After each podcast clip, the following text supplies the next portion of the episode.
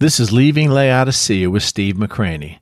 And this is a podcast for those who realize that apathetic, lukewarm, flannel graph faith just isn't going to cut it in the chaos that surrounds us today. We need something more, something different. So join us as we learn how to leave Laodicea behind.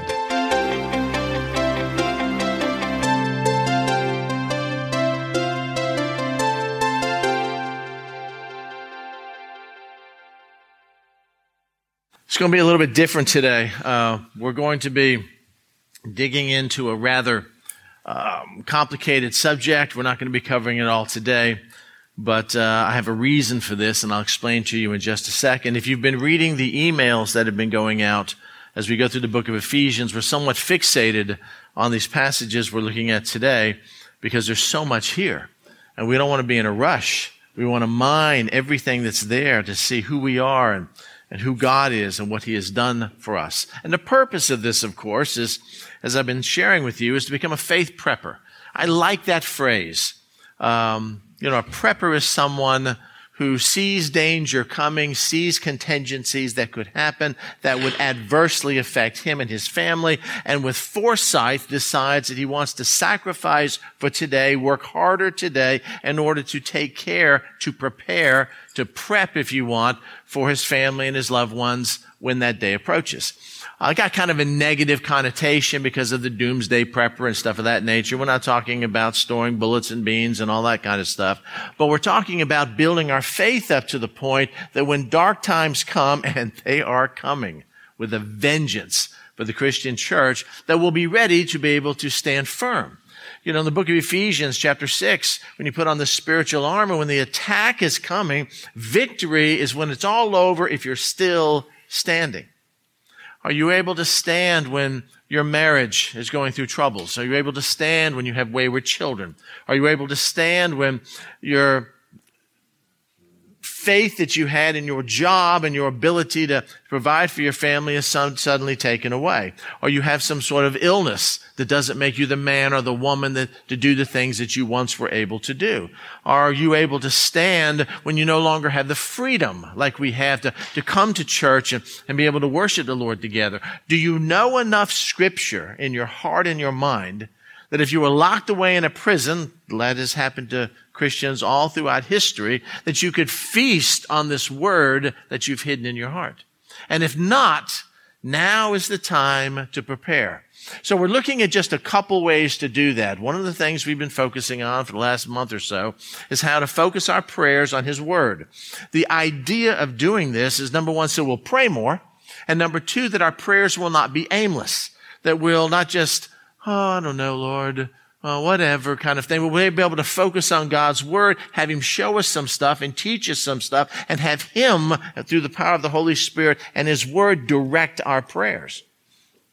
I've been sending you out emails daily. I'm going to continue doing that uh, as we go through this. Hopefully that's a blessing to you. There are other devotions that you can look at to help do that. Vic, of course, read from Spurgeon's Morning and Evening, which is excellent. There's my uh, utmost for his highest, which I go through every single year. There's tons of scripture passages. You could go through the book of Proverbs once a day. It doesn't matter where you're at doing this, but we need to be doing this.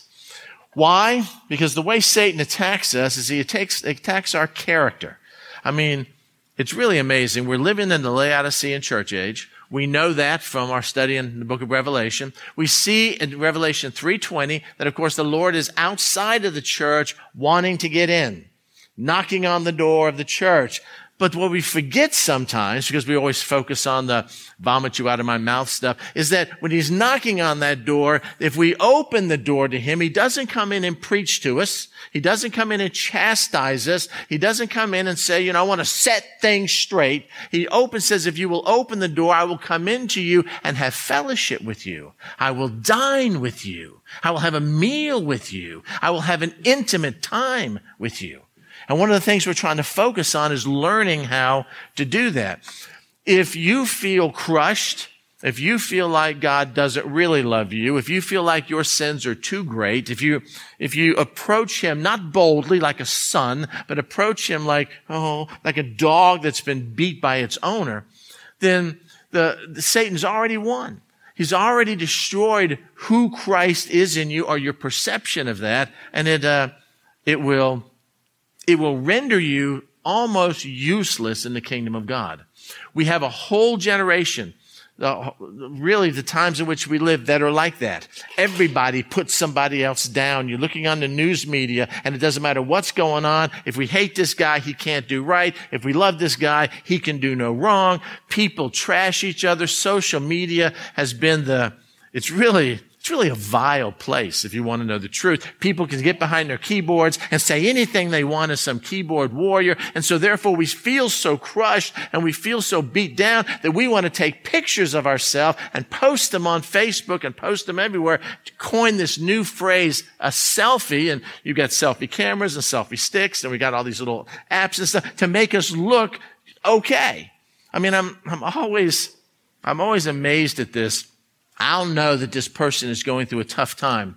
And the next thing I know, I'll see three or four pictures of that person in a bathroom with a camera all dolled up and smiling and everything, just so they'll get the comments at the bottom. Hey, you look good, babe. Hey, boy, that's attractive because we need that so bad. Christ should be enough, but unfortunately, he's not. And so what we're going to be talking about is is how that has to change in us by understanding as we're going through the book of Ephesians who you truly are in Him. Now, in my life, there's been some life changing verses that have really um, kind of changed everything for me. This one is one that I discovered and just it kind of sunk deep in me two or three years ago when I was writing the book Leaving Laodicea.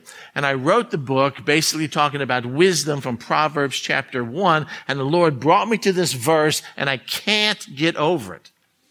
First Corinthians chapter one, primarily verse 30. And here's what it says. Steve, because of him, but of him.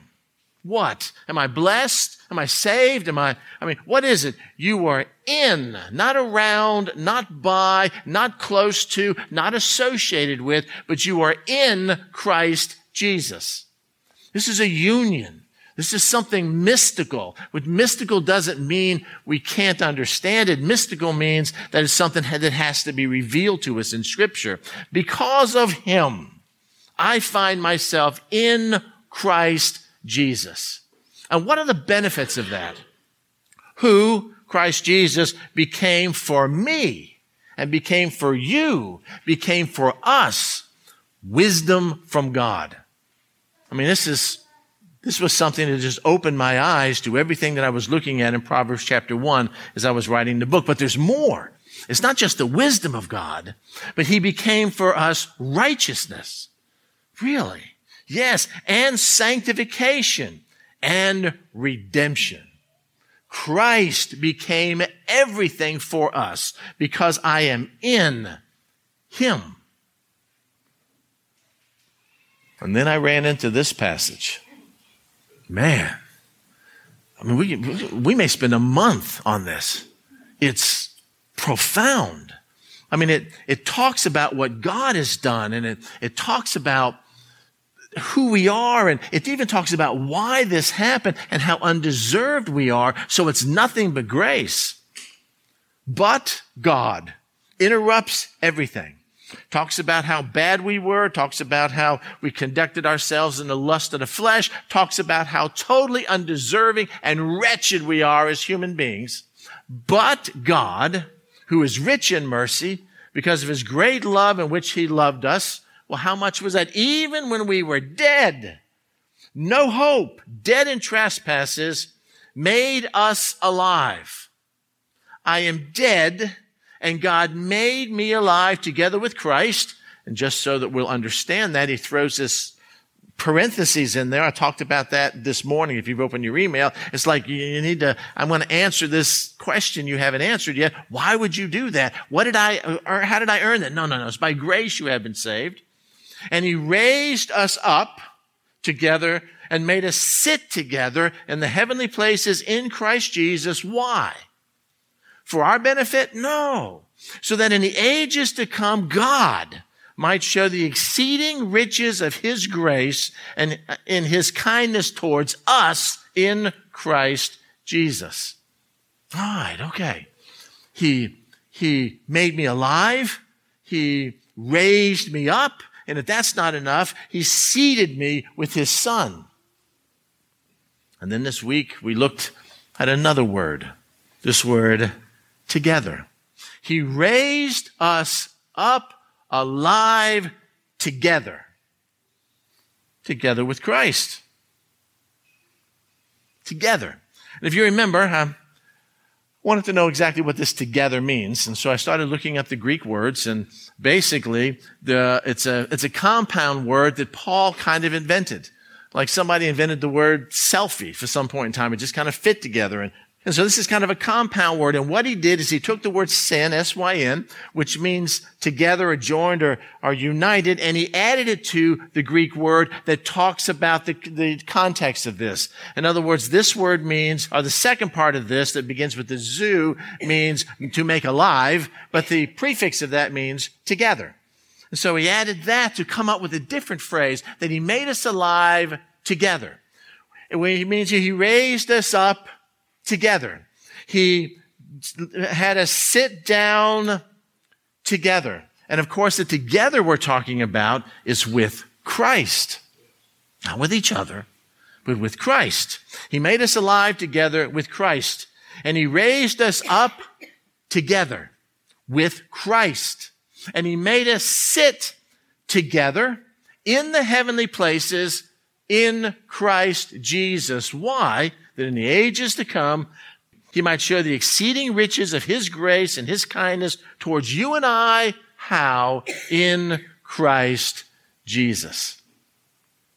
The concept here is talked about our union with Christ, this, this mystical union, this thing that's kind of hard to understand.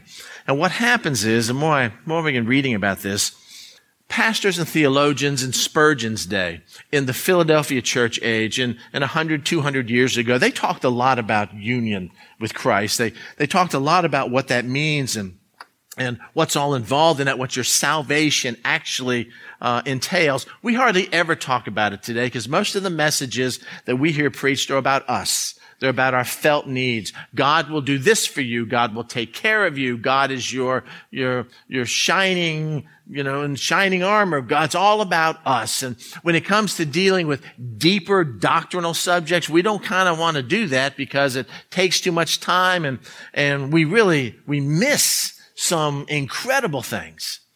So I'm studying this and I'm looking at this union with Christ and I find that it's all through scripture. This union with Christ is kind of defined in this word that says in Christ or in Christ Jesus or, or in Him. And we read those things and we go, oh, I'm in Christ and have no clue what that means.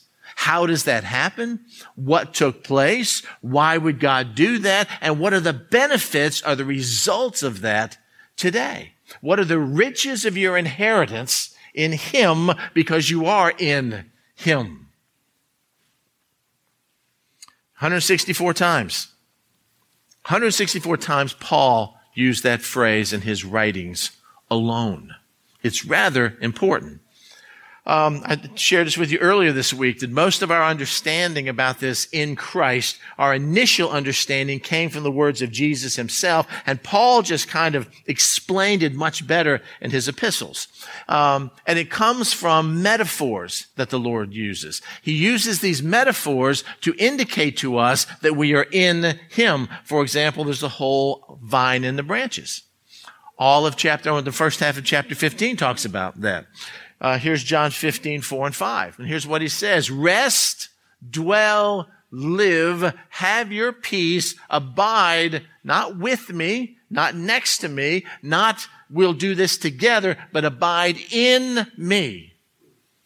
I don't even know what that means. And I will abide in you, he says. Now it's more confusing. But we just kind of skim over it because it's, it, it's too much reading. And, and I, I, I just want to get to the kind of something else in here. Then he gives us the metaphor. As the branch cannot bear fruit of itself unless it rests, abide, dwells, stays connected in the vine, neither can you unless you abide in, in me. I am the vine. You are the branches. He who abides in me, and hear the second part, and I rest and abide and make my dwelling and my home in him bears much fruit. For without me, you can do nothing. Nothing. Okay, it's, I don't know what that means. It's, it's abiding in, it's kind of a, a metaphor, an example, but, but what's the truth here? And then we have these other ones that I won't really go on to, where he's the bread of life, that you have to eat the, eat the bread of life and digest it, or I drink his blood as a new covenant, or I'm somehow ingesting him into my body. And he, one time Jesus says, if you don't eat my flesh and drink my blood, you will have no part of me. And my flesh is real meat and my blood is real drink. And a lot of the people with him said, this is too heavy. I'm out of here. And all he's communicating with these metaphors is I have to be in you and you have to be in me. The wonder and the joy and the exhilaration of knowing about being united with Christ or having a union with Him where He takes us and, and changes us and dwells in us is, is difficult to understand because we kind of view things, uh, you know, I don't know, haphazardly. We view things kind of on a fifth or sixth or seventh grade level when it comes to the Word of God. We don't want to really study deep because we're too busy. We have other things that demand that, and I'm kind of satisfied where I am with Christ, but there's a, a mountain of joy out there that will literally change your life and help you incredibly prepare for what's coming spiritually when you, we get a chance to embrace what this union is all about. Now, it's kind of confusing because in Scripture we find three principal unions that take place, and all of them are difficult to understand in our finite mind. The first union, of course, is of the Trinity. This thing that we have a hard time getting our, our mind around. This union of three divine persons, yet in one Godhead. Now we're going to talk a little bit about this next week, but this is a union that is not something you're supposed to understand necessarily. You could never come up with it yourself. But this is something that's taught in scripture. And because it's taught in scripture, it's revealed to us because God is telling us this is how it is. In essence, it means this. God eternally exists as three persons. Father, Son, and Holy Spirit. Not one God manifesting himself as three persons. Not to you he's Jesus, to you he's God the Father, and to you he's the Holy Spirit. Eternally exists, the scripture teaches, as three separate persons. And each person is fully God. Well, that means there's three gods. No, there's only one God. Well, how can there be one God if three people are fully God themselves? Hence the mystery. It's not something to truly understand. It's a union that takes place. It's, again, we will talk about this more next week, but this is the whole idea of the Trinity. And then since we can't fit it into our finite minds, okay, maybe it's just one God manifesting himself as three different people. I can kind of understand that. No. It's not what the scripture teaches. This is the first union the Bible talks about. The second union is of this union of Christ's divine nature and human nature into one person, the Lord Jesus Christ. Was he fully human? Was he fully God? Did he set his Godhead aside so he, so he could be totally human? Did he ever divest himself of divinity? Or was he never totally 100% human? We have a hard time understanding because we deal in finites, beginning and ends. But what it teaches is this, that Jesus Christ was fully God and fully man in one person at all times and will be so forever. Talk about love. Talk about John seeing up in heaven Jesus Christ described as the lamb as if slain, meaning he had the marks of the crucifixion on him. I mean, this is a union here that's very difficult for us to understand because we want to put it in little boxes. It's, I can, I can handle it better if I believe that Jesus was totally man on earth, but not totally God. But that's, that's not what the scripture teaches. Something happens, some divine union that, that we have a hard time embracing. And the third union is this. It's Christ and his church. It's Christ and you. That that he's being the head and you are a member of that. They constitute one mystical body, Paul talks about. And again, the idea of mystical doesn't mean there's no answers and so doesn't mean it's something kind of spooky. Mystical simply means it's something you would never, ever, ever come up with yourself. And it has to be revealed to us by the Father. I was reading, I was reading A.W. Pink and um, this this uh, week, and A.W. Pink said that if if I could conceive of these unions and come up with it myself, I could easily believe that man wrote the Bible. But because these concepts are so profound that only God could reveal them, it affirms to me again his authorship of the Bible. Union of the Trinity, the union of Christ's very nature and the union of you and me in his church. Once you get a handle on this, and we're going to just look at the third one here. Once you get a handle on this, and we're only going to be introducing this topic today, it'll change your view of church. It'll change your view of Christians. It'll change your view of everything. Because most of us have been brought up, I mean, you guys have been probably brought up like I have. The church is a building. No, it's not a building. It's the people that attend that building. Okay. But they belong to some sort of separate entity. This is called the church without walls. It's a legal entity and we meet here. And so we come here and people say, Hey, what church do you go to? Well, I go to this church or I go to Bethlehem or I go to Parkwood or I go to First Baptist or First Presbyterian. I go to some sort of, of entity out there. And that's what church is. And when I go to that church, um, I have certain trappings that I'm accustomed to because each church is kind of separated, if not by doctrine, by just how we practice our faith. And, and I'm surrounded by a group of people and, and these are kind of the same people. And when I'm, when I'm standing in line at a restaurant and I hear somebody talking behind me that's a, a Christian and I'm an independent fundamental Baptist and I turn around and I say, Oh, are you a believer? And they say, Yes, we go to First Assembly of God. We go, Oh, before they go, Oh. You know, and that's kind of how church is.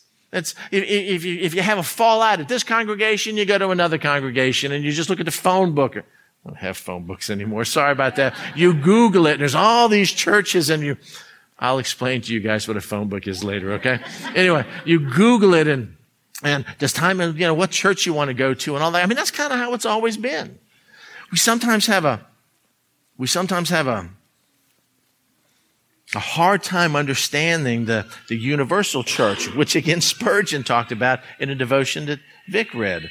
I know I shared this with you before, but I was in Israel with my mom, and we were at one of the amphitheaters in Caesarea Philippi, and you know, there's all these tour groups. I mean, everywhere you go in Israel, these little tour groups. So there's 20 of us, and there's 20 people here and down there, and all that kind of stuff. And they have, you know, these different uh, translators that are with them. And, and we were standing up towards the top and there's this ancient amphitheater and down at the bottom, there was a, um, um, there was a, a man with a guitar and about 20 people and they started singing Amazing Grace and they started singing Amazing Grace. And it was echoing in the in the acoustics of that. It was pretty pretty cool experience. And, and over here was a group of a bunch of Oriental looking people with an Oriental translator. And, and they began singing Amazing Grace because I could recognize the tune, although I didn't know the lyrics because they were speaking in their own language. And our group began to sing. And, and I'm sitting here going, yeah, the church is something else. You know, the, there's, there's a common song that glorified a, uh, an attribute of our Lord that brings us all together. When you get this understanding of our union with Christ in us and the union in Christ with others, it will literally change the way you view the church and change the way you view other believers. It's hard to understand with our natural mind, but then so are a lot of things. For example, how about this union? How about dust and your spirit? How does that happen? How does God form a body out of dust and somehow breathe into it life? And all of a sudden, we're functioning human beings right now. I have a mind, I have a will, I have an emotion, and, and I have a body that used to obey me more. It doesn't obey me as much as it does now. And, uh, and, and at some point in time, my spirit will be gone. It will leave my body behind, which will once again turn to dust. You've been to a funeral. You've gone up to the casket of a loved one, maybe a, a grandmother or a parent or something that you spend so much time with, and you go up and you look, and it kind of looks like them. It kind of looks like they're sleeping, but there's something missing. There's something gone. I mean, wh- where did it go? How was it there in the first place? What made it stay? How does that union take place where God takes dust and forms it into our bodies and then brings our software into this hardware that allows us to function. And then at some point in time, the, the software is gone. Our spirit is gone. And where does it go? We can't even understand that union. We marvel at it. But as great as that union is, this union of Christ in you and you being joined to him is far more breathtaking. It is it is, not to sound callous or flippant, it's the coolest thing ever. I mean, it really is. It'll change your life. Little theology here. Theologians talk about two types of union. The first is what's called our federal head union. The doctrine is called federalism. And like the idea is the fact it's like a government. We have a head, and right now we have a federal government that we have representatives that go there and they make decisions for us, and the decisions that they make as our federal head apply to us. Because they create laws that we're all bound by. Romans 5, 12 through 21 talks about this, this federal concept that at one time we were all in Adam but those that are saved now are in Christ. And in Adam as our representative federal head, what Adam did had a profound in- impact on us. But what Christ did has even a greater impact. For example, just turn with me to Romans 5. Let me just read this to you. And understand what we're talking about here is Adam the first Adam, a man who sinned, and because he sinned, all men died. The consequences for Adam's sin is, is bled down to each of us. But the second Adam, the Lord Jesus Christ, did not sin, and he lived a righteous life. And that's the context here. And it talks about this positional, federal idea of this union. Verse 12. Therefore, just as through one man sin entered the world, this is Adam, and death through sin, and thus death spread to all men because all sinned. For until the law, sin was in the world, but sin was not imputed where there is no law. Nevertheless, death reigned from Adam to Moses, even over those who had not sinned, according to the likeness of the transgression of Adam, who was a type picture of him, Christ, who is to come as this federal head. But the free gift is not like the offense. For if by the one man's offense many died, much more the grace of God and the gift by the grace of the one man, Jesus Christ, abounded to many. And the gift is not like that which came through the one who sinned. It's better. For the judgment which came from one offense resulted in condemnation. But the free gift which came from many offenses resulted in justification, all paid for by Christ. For if by the one man's offense death reigned through the one, much more those who receive abundance of grace and the gift of righteousness will reign in life through the one now Jesus Christ. Therefore, as through one man's offense judgment came to all men, resulting in condemnation, even so through one man's Christ righteousness act, the free gift came to all men, resulting in justification of life. For as by one man's disobedience, Adam, many were made sinners, so also by one man's obedience, Christ, many will be made righteous. Moreover, the law entered that the offense might abound. but where sin aboundeth, grace abounds much more. So as sin reigned in death, even so grace might reign through righteousness to eternal life through Jesus Christ our Lord. What he's showing here are these two federal heads. You've got Adam and you have Christ. Shows that we were in Adam before salvation. And God then established Adam as the representative of the federal head of the human race. Therefore, here's how it goes. If Adam had not sinned, then his sin would not be imputed to us. If Adam had not sinned, death would not have reigned in the world, been revealed to the world. And so therefore we'd all be living eternal lives in the Garden of Eden just like Adam. It was on him. Could he follow God's command as a representative of us and our free nature as, a, as, their, as our federal head? But if Adam sinned, we too would be considered as having sinned because we are in Adam. If he hadn't sinned, we would be reckoned or considered as not having sinned. But if he did sin, then we would be considered or reckoned as having sinned. This is where the whole idea, the doctrine of original sin comes from. And it comes from the fact that Adam sinned and that sin was now imputed to each of us. If Adam sinned and fell by the transgression of God's command, then we would also be considered to have sinned and so therefore, whatever Adam's judgment was because of that sin, which is death, would now pass on to each of us. So did Adam sin? Absolutely. And that has passed on to each of us. And death now, the fact that we die, is our proof of our identification with Adam. That's why we are born again to a newness of life. And once Christ comes, we may die in the physical, but we never die and we live forever. So, God, how are you going to work this out? Well, I bring another federal head in. I bring the Lord Jesus Christ in. And if Jesus Christ, uh, but, but Jesus Christ did not sin, and by living a perfect, sinless, absolutely flawless life, he not only demonstrated to us that what perfect and practical righteousness looks like, but he also died for us so that our sins could be atoned for. 1 Peter 3 8 talks about that, the suffering of Christ, the just for the unjust. Thus,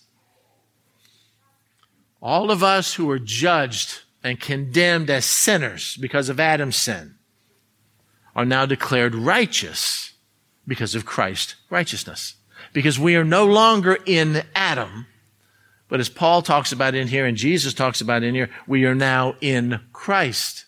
Our sin was accounted to, reckoned, or the scripture says imputed to Christ who knew no sin, and he bore it on the cross. And his righteousness, which you and I have no clue what that even involves, is now imputed to us. So when God sees us, he sees us justified because he doesn't see our righteousness, which is filthy rags, but sees the righteousness of his son. Make sense? This is one way of understanding this this federal head, looking at these passages here in Ephesians. Because he is justified, I am in him. So I am justified. Because he is raised, God made me raised together with him. Because he is exalted to heaven and brought up to heaven, we are now brought up to heaven because we are in him. Because he now sits at the right hand of the Father, I now sit with him in the heavenly places because of my identification with Him. Make sense? That's the, go ahead and turn back to Ephesians if you would.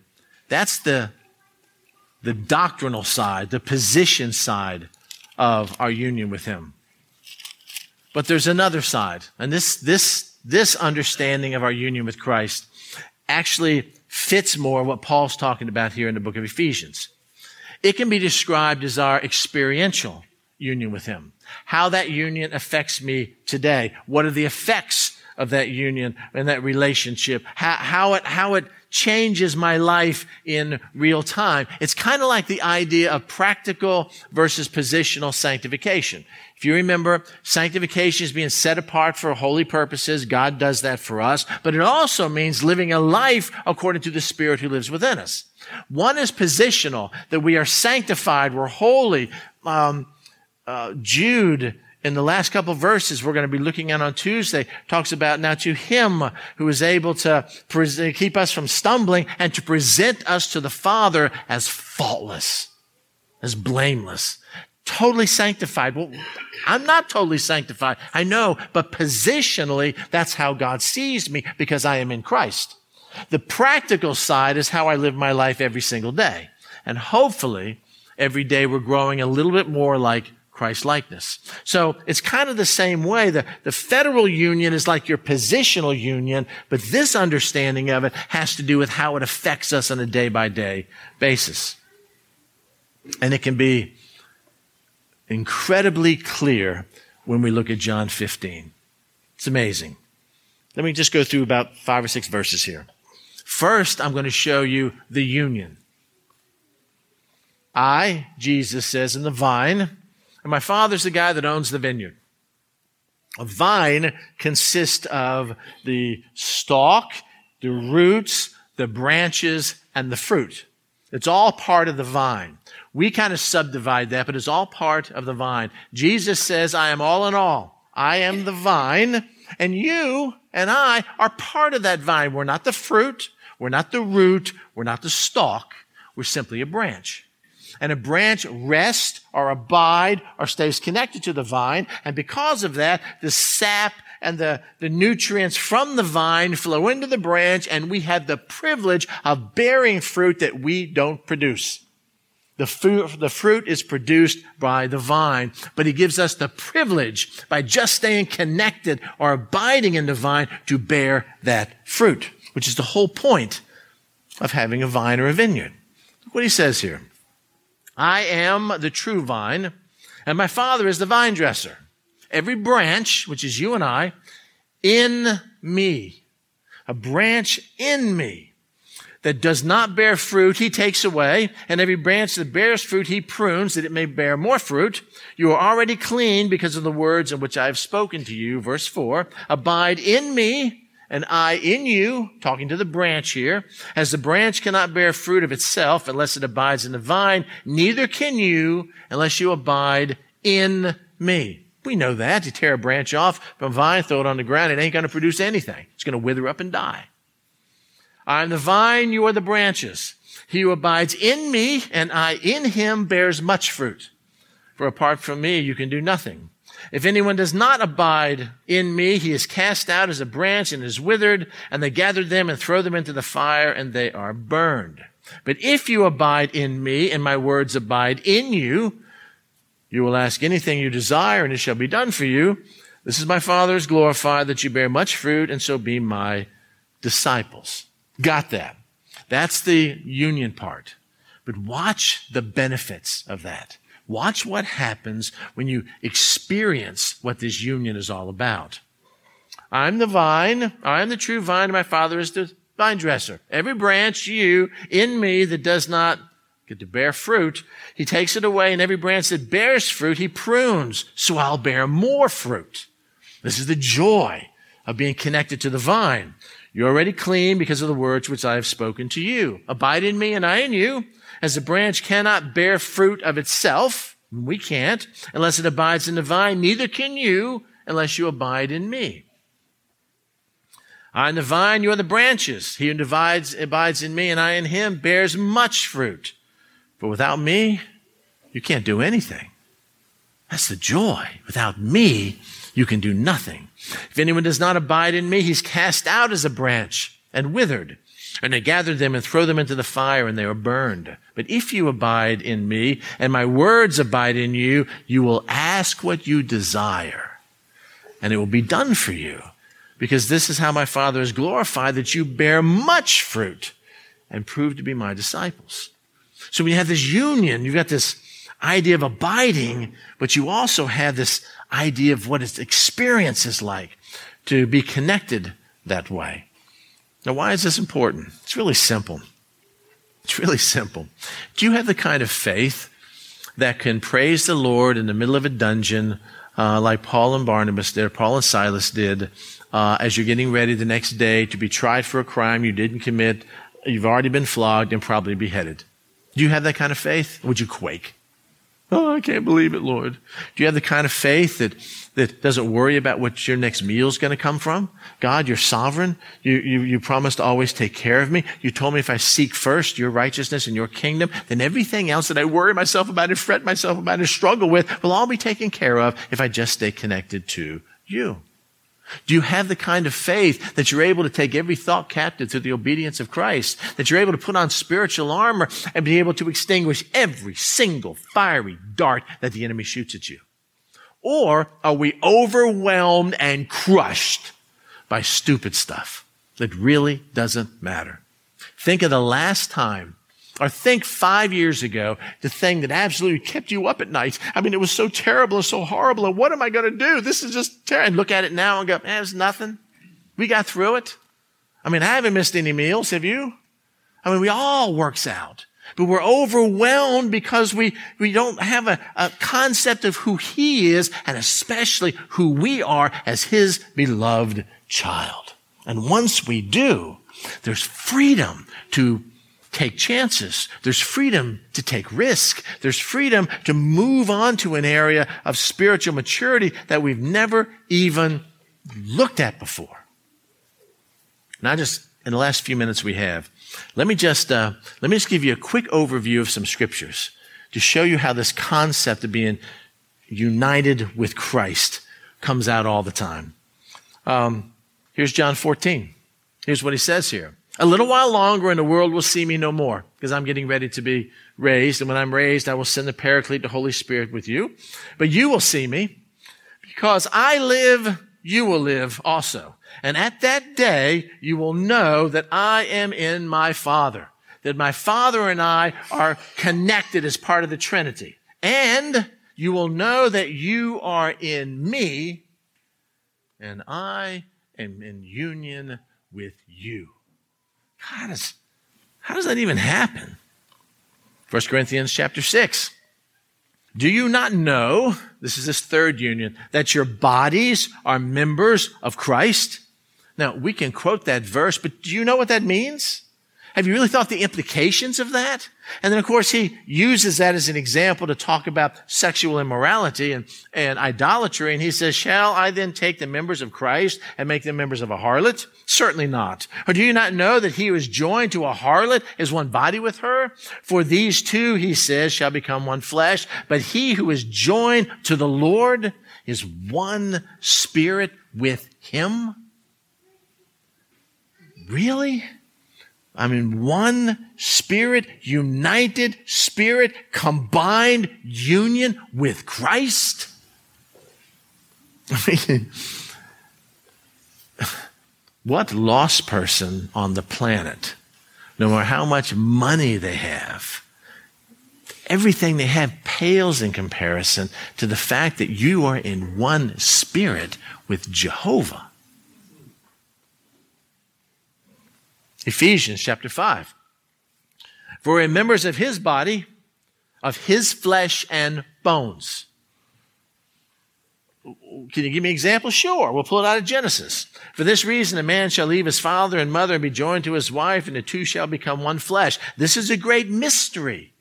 In other words, something that has to be revealed to you that Paul's revealing it now. But I speak concerning Christ and you. Christ and his church being combined together.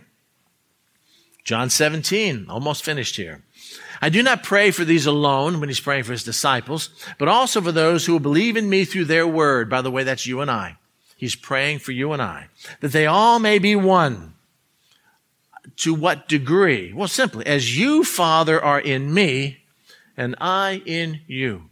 I'm praying for believers in Christ will understand this union so much so that they'll understand that this union with each other, because Christ is the head, is just like the union that takes place in the Godhead between the Son and the Father. But then he goes on to say that they may also be one in us, in the Godhead, that the world may believe that you sent me. Really? How can I, as a sinful, fallen, yet forgiven man, have that kind of intimacy with the Lord, be one in us, and experience the intimacy that Jesus has within the Godhead? Is that even possible? He says it is. Once we get a chance and an understanding of all of this. And the glory which you gave me, I have given them, that they may be one, just as we are one. And he goes to define it again. I and them, and you and me, that they may be made perfect in one, that the world may know that you have sent me and have loved them as you have loved me. What? That God the Father has loved you just like he has loved his son. Because you are in his son. I mean, how is that even possible? How can the Father love us that much? Talks about in Ephesians chapter 1 that we've been blessed with every spiritual blessing in the heavenly places. And I think one of those is an understanding of this union with Christ. Now, let me bring it down real practical where a lot of us live. Um, let me show you this one last time here. Uh, just give you an imagery of this. Christ was crucified because we're in him, so were we. We're united together in the likeness of his death. Certainly we shall also be in the likeness of his resurrection, knowing this, that our old man was crucified with him. Really? Yes. When Christ died, we also died with him.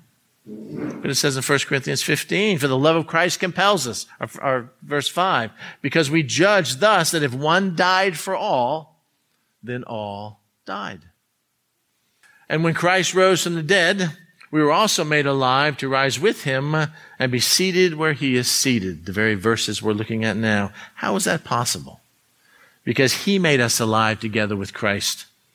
He raised us up together and he made us sit together in the heavenly places, combined and united with his son in Christ Jesus. So as a faith prepper, in order to begin to experience this understanding of his love, you have to work through some of the scales that we put up based on our failures and our sins and our disappointments, not only to ourselves, but the ones we've imputed to the Lord. I mean, how can God love us so much that while we still sin against him, and doing so, we devalue Christ's sacrifice for us. I mean, how can anyone love us that much? And why would a righteous God love such unrighteous people as his elect, as you and me? Why would he do that? He didn't choose us because we were innately better than someone else. He chose us for his own good pleasure.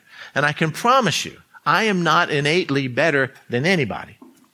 Anybody. I read a, I read a statement today. It was a meme from one of the Philadelphia church age pastors that said, you know, every time you get angry at somebody, think that your sin of what you're really like is far greater than anything they ever did to you. True? And because I know that, how can God actually love me?